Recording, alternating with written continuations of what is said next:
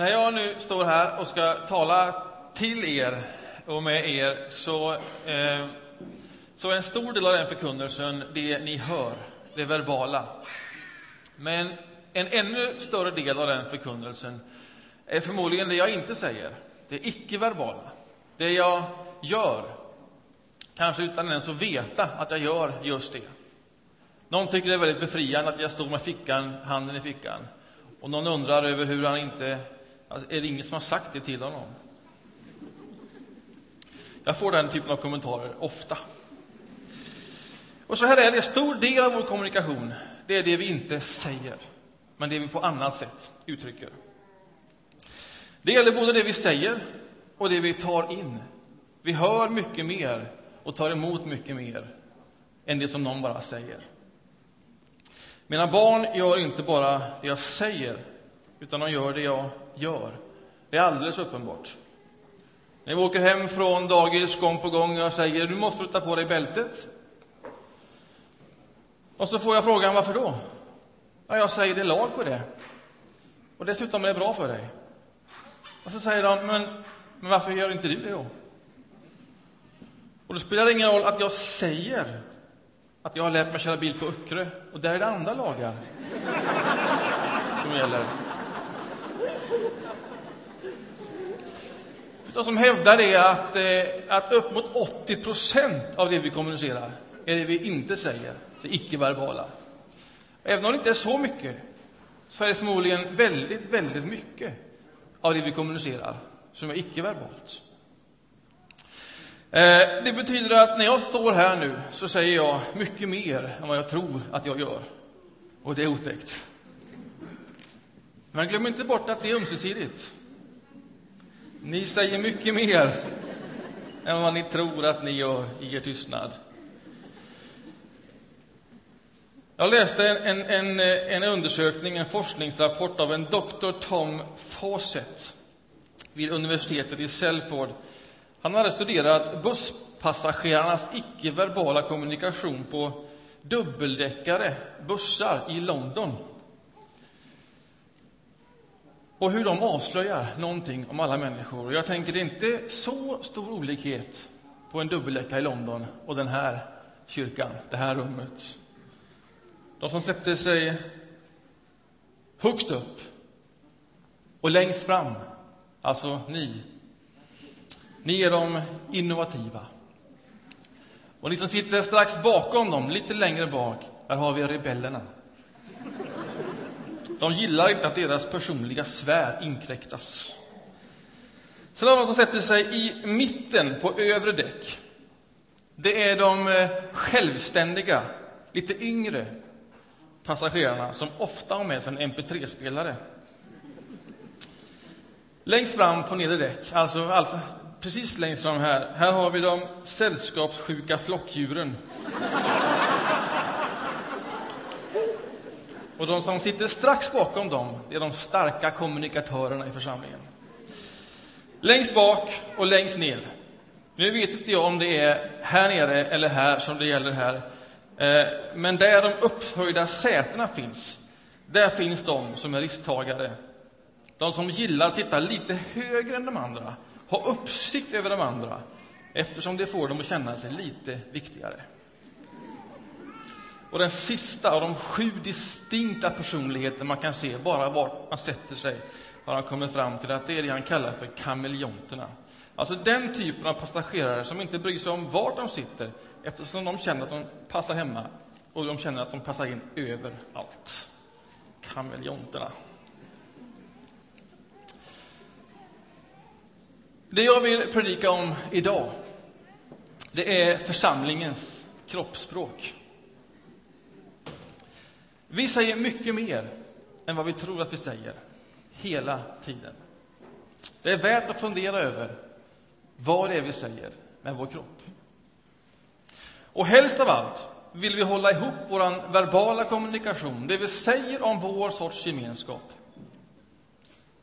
och vår icke-verbala kommunikation Alltså det vi gör av vår gemenskap. Om man frågar Gud vad som är den stora drömmen för han, för Gud, Den stora drömmen för den här världen. Vad drömmer Gud om? Vad är nummer ett på hans lista? Så går det att summera den drömmen i ett enda ord. Det ordet är gemenskap. Det är så enkelt.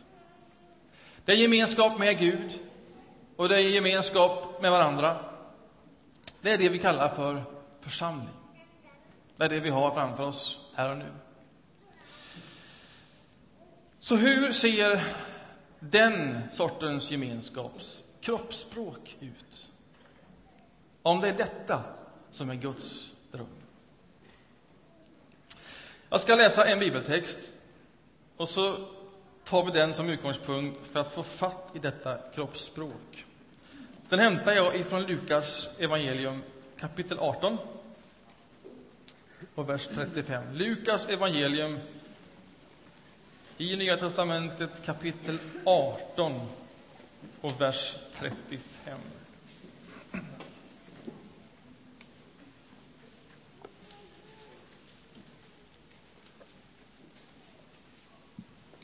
När Jesus närmade sig Jeriko satt där en blind vid vägkanten och tiggde.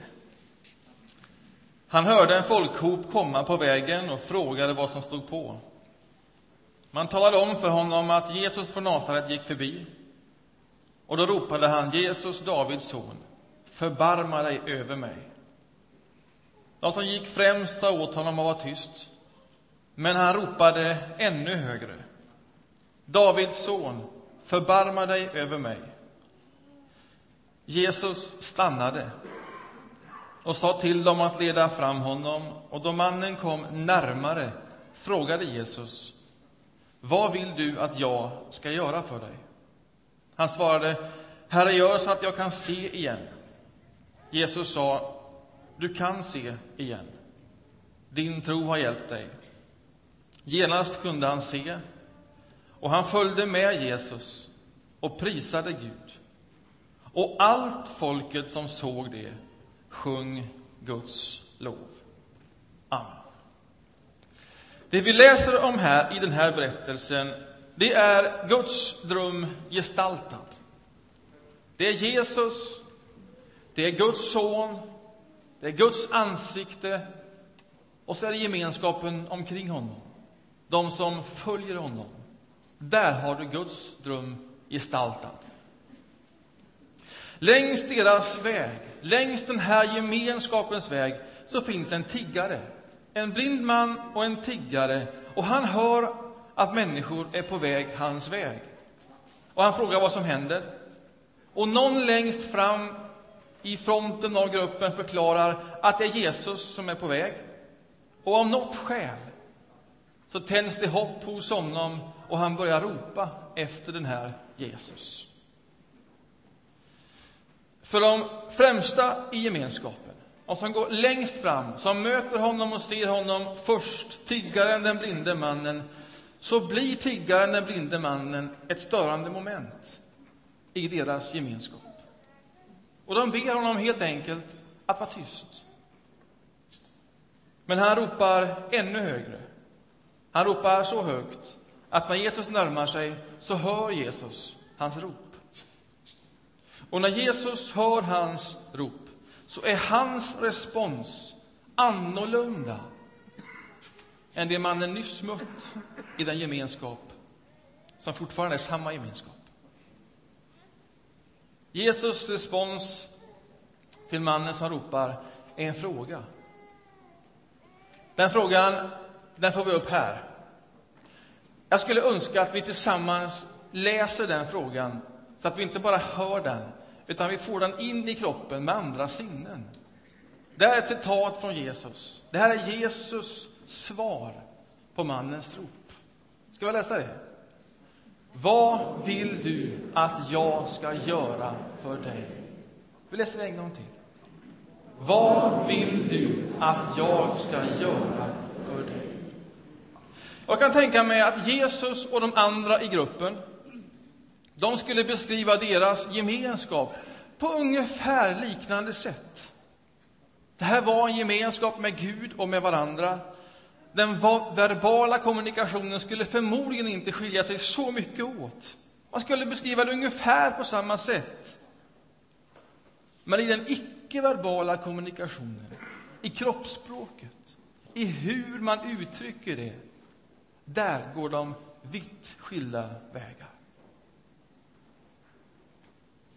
Guds ström, ja, den kunde de beskriva i ord. Men de hade ännu inte fått den i kroppen. När tiggare ropar blir det obekvämt. Det är fel fokus. Och de försöker tysta honom. De har inte tid. De är ju på väg. De gör viktigare saker. De vill gå vidare. Det är deras kroppsspråk. Det är det tiggaren tar emot. Det är förkunnelsen om den gemenskapen.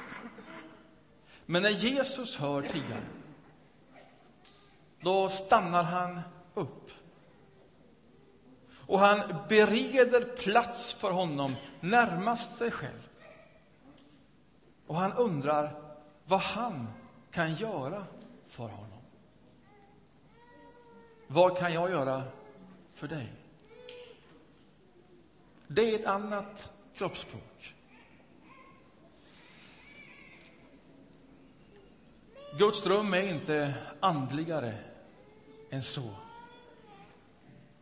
Än att han stannar upp, ger plats för människan, ser på människan och frågar vad kan jag göra för dig? Så enkelt.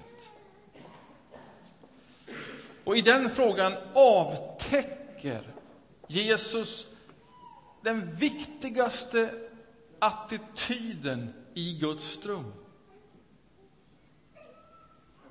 Drömmen om gemenskap mellan Gud och mellan oss.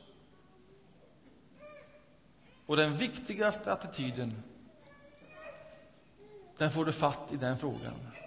Vad kan jag göra för dig? Och för att kunna ställa den frågan, så att det är den frågan som verkligen hörs, så behöver man stanna upp, ge plats och se på den människa man har framför sig. Och då kan man säga, vad kan jag göra för dig? Förra söndagen, för du som inte var här, så talade vi om kärleksfulla relationer och då om Guds kärlek. Den kärleken som inte är beroende av mina egna ansträngningar. På inget sätt. Alltså ingenting av det jag gör får Gud att älska mig mer eller mindre. Gud älskar mig långt, långt, långt innan min egen ansträngning. Och det viktigaste vi kan göra som församling, som människor, det är att i grunden bara låta oss älskas. Det är det viktigaste vi kan göra. Och det är grunden för alla kärleksfulla relationer. Att du låter dig älskas. Av en kärlek som i grunden inte har någonting med min egen ansträngning att göra. Det ger sen ton och färg åt all annan gemenskap. Gemenskapen med Gud och varandra. Och jag säger detta, för jag vill att vi ska hålla ihop de här två storheterna. Att låta sig älskas av Guds kärlek, som inte påverkas överhuvudtaget av min ansträngning. Det är den ena storheten som skapar en församlings identitet, som håller ihop en församling. Och den andra storheten är vad jag nyss sagt. Den avtäcks i Jesu attityd i en enkel fråga. Vad kan jag göra för dig? Mer komplicerat än så är det inte att vara församling. Mer komplicerat och svårare än så är det inte att stiga in och bli del i Guds ström, att låta sig älskas av en kärlek som inte förändras av vad jag gör eller inte gör. Och att när jag möter människor fråga vad jag kan göra för dig.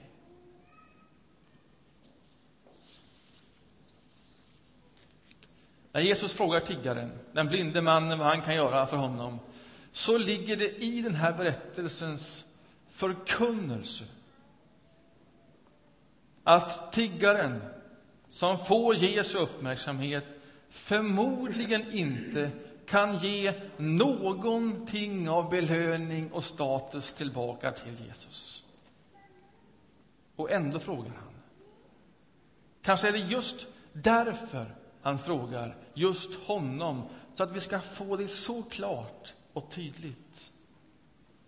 Att han stannade upp i den kulturen där och då inför tiggaren var inte särskilt glamoröst. Inte alls det som förväntades av honom, tvärtom. Men Jesus söker inte bara upp människor som han vet kan tillföra honom någonting spännande i mitt nätverk. Utan han stannar upp inför den som kommer i hans väg. Och dessutom är han beredd att, att lyssna på och ta emot de behov som finns där. Och inget tycks vara obetydligt för honom. Vad kan jag göra för dig? Jag tror att när vi gör den attityden till vår attityd, till vår viktigaste attityd, så blir det en hjälp att inte bara gå i sin egen agenda. För det är väl så vi bara intuitivt går och lever. Och det är väl inte konstigt. Men vi behöver hjälp att inte bara gå så i vår egen agenda. Och den frågan kan hjälpa oss till det. Därför att om man ställer den frågan, om man låter den frågan ringa i sitt inre i alla de möten som man går in i, så behöver jag nu och då stanna upp. Ge plats för en annan människa. Se en annan människa i ögonen. Även om jag bara tänker, vad kan jag göra för dig? Ta emot de behov som finns. De du har alldeles nära dig. Närmare än vad du kanske tror. Just för att du inte stannade upp och såg dem där. Tro inte att du är Jesus och kan lösa allt. Men gör vad du kan. Och låt ingenting vara obetydligt. Och här vill jag vara väldigt tydlig i hur enkelt jag tänker detta. Ta emot de behoven som finns där. Ta emot också de tråkiga behoven som finns där. Dagarna är gott om tråkiga behov. De tillfällen vi bjuds att tjäna med tråkiga saker, de erbjuds varenda dag. Och det finns gott om den typen av saker. Och det är om de sakerna jag talar. Det kan vara en kollega på jobbet som behöver hjälp i ett projekt, ja, men som ju inte är ditt ansvar. Eller att någon har fått motorstopp på vägen. Alltså de tråkiga tjänsterna, det finns gott om de tjänsterna, hela tiden. Det finns gott om de tjänsterna i ett hem. När barnen vaknar på natten, åh, oh, vad det är lätt att ligga kvar i sängen och bara lite på lur höra om Johanna vaknar också. Ibland tänker jag att hon gör precis likadant. Och till sist måste någon gå upp. Och det gör man ju inte för man älskar att gå upp och byta de där lakanen som, som är så äckliga. Och, även om man älskar barnen så älskar man inte att gå upp mitt i natten. Man gör det ändå. Det är förfärligt, men man gör det. Och jag tror att den attityden, vad kan jag göra för dig? Om så mitt i natten, när ingen vill gå upp, det bygger en gemenskap som förverkligar Guds dröm. Det är så enkelt. Det är så enkelt. Vad kan jag göra för dig? Någon kanske tänker, jag har inte tid för den attityden. Du har inte tid att låta dig avbrytas. Allt det du gör är så viktigt. Du behöver sova för att nästa dag då har jag ett par viktiga saker. Allt jag gör är så viktigt. Det är så mycket på ditt schema så du hinner bara inte med. Någon kan ju känna det så. Och att de främsta i gemenskapen kring Jesus, de längst fram, att de försökte tysta tiggaren, det kanske bara var i ren omsorg om Jesus. Jag menar, de visste ju hur späckat hans schema var. De visste att han var på väg. De visste att Jesus hade en full kalender. Men ändå så låter sig Jesus avbrytas. För nog var hans kalender full. Men han låter sig avbrytas, och inte bara i den här berättelsen. Han låter sig avbrytas mitt i hans viktiga, igen och igen och igen och igen. Och vore det inte för Jesu alla avbrott, då skulle vi inte ha mycket undervisning av Jesus i Nya testamentet. Den mesta av den kommer ur när han låter sig avbrytas någonting i ett sammanhang, får en fråga, får en förfrågan, och sen gör han någonting med det. Han stannar upp, ger utrymme, ser i ögonen och så möter han de behov som finns där. Och så kan ju vi inte bara leva. Jag vet, jag är inte helt okej. Men nog skulle det kunna finnas utrymme för ett par avbrott under en vecka som inte var inplanerade. Jag tror det. Jag tror inte vår utmaning är allt för många avbrott i vår viktiga kalender. Jag tror precis tvärtom.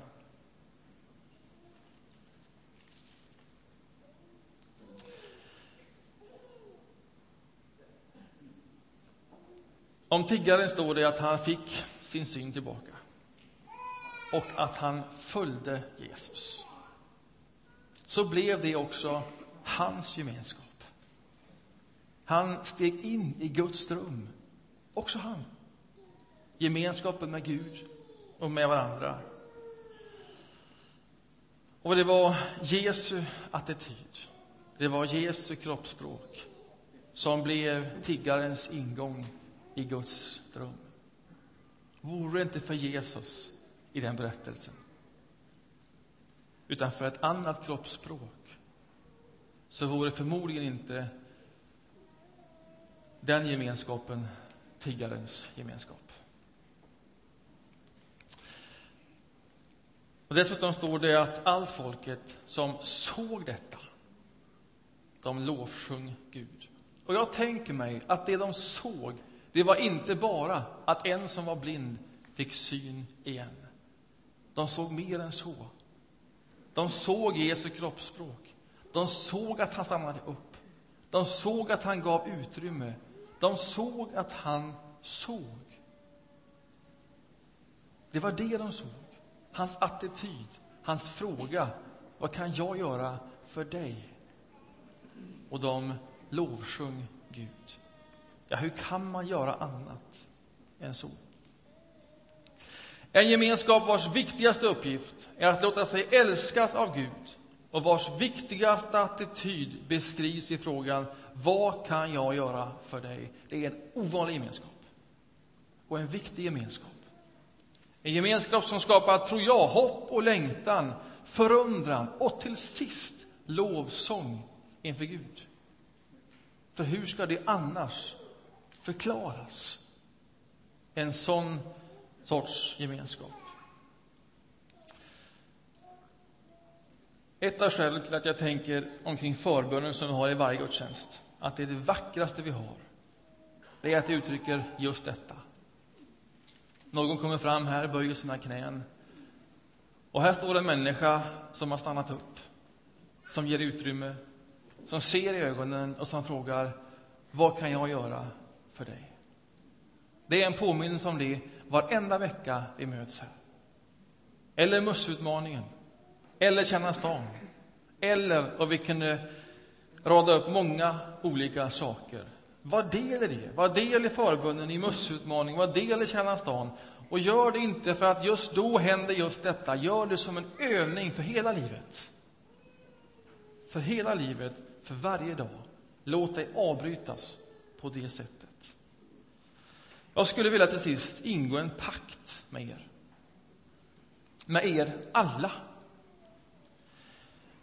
Att vi från nu och åtminstone fram till sommaren att vi bestämde oss tillsammans att vår viktigaste attityd utöver att bara låta oss älskas det är att när vi ser på varandra så tänker vi eller säger vad kan jag göra för dig? Alltså, vi, vi gick in i den pakten bara för att se vad blir det för reell skillnad om vi tänker så varje gång vi möter varandra. Och det är inte bara här vi tänker så. Låt det här få bli en övningsplats för hela livet. Men åtminstone när vi möts här. När du går in efteråt, du ska ta din kopp kaffe i kyrkkaffet, en trappa ner, du ställer dig i kön, du tittar ut över havet och människor stannar upp, ger utrymme. Och så tänker du, vad kan jag göra för dig? Vad kan jag göra för dig? När vi delar nattvard, bröd och vin, vi rör oss här och du ser människorna, inte bara bakifrån, utan här och var möter du människor. Stanna upp nu och då och fundera över vad kan jag göra för dig? Tänk om vi skulle ingå en sån pakt. Att så tänker vi varje gång vi ser varandra. Som en ren övning för att mer och mer stiga in i det som är Guds dröm för våra liv. Och jag skulle önska att, att alla vill ingå i den pakten. Att ingen sitter och tänker ja, men det här är inte min församling. Låt det bli din församling då. På det här sättet. Stig in i det. Jag skulle önska att alla ni sällskapssjuka djur här fram, att ni går in i den pakten. Rebellerna där bak, kom igen! Stig in i den pakten. Och att ni eh, unga i mitten på överdäck med mp3-spelare, stig in i den pakten. Och att ni kameleonter, var ni nu än finns, stig in i den pakten. Jag vill leva i Guds dröm i gemenskapen på det sättet, med den attityden som Jesus ger. Vad kan jag göra för dig? Amen. Ska vi be en bön?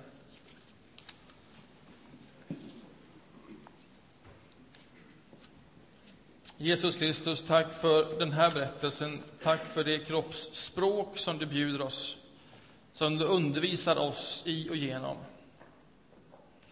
Det låter så enkelt att se en människa, ge plats till en människa, var man än möter henne och undrar vad jag kan göra för dig. Så känner du våra liv som vi alla känner våra liv. Och du vet att våra liv rymmer så mycket. Vi vill mycket. Jag skulle ändå önska, jag skulle be för mig och för oss att i våra viktiga liv, i allt det vi står i,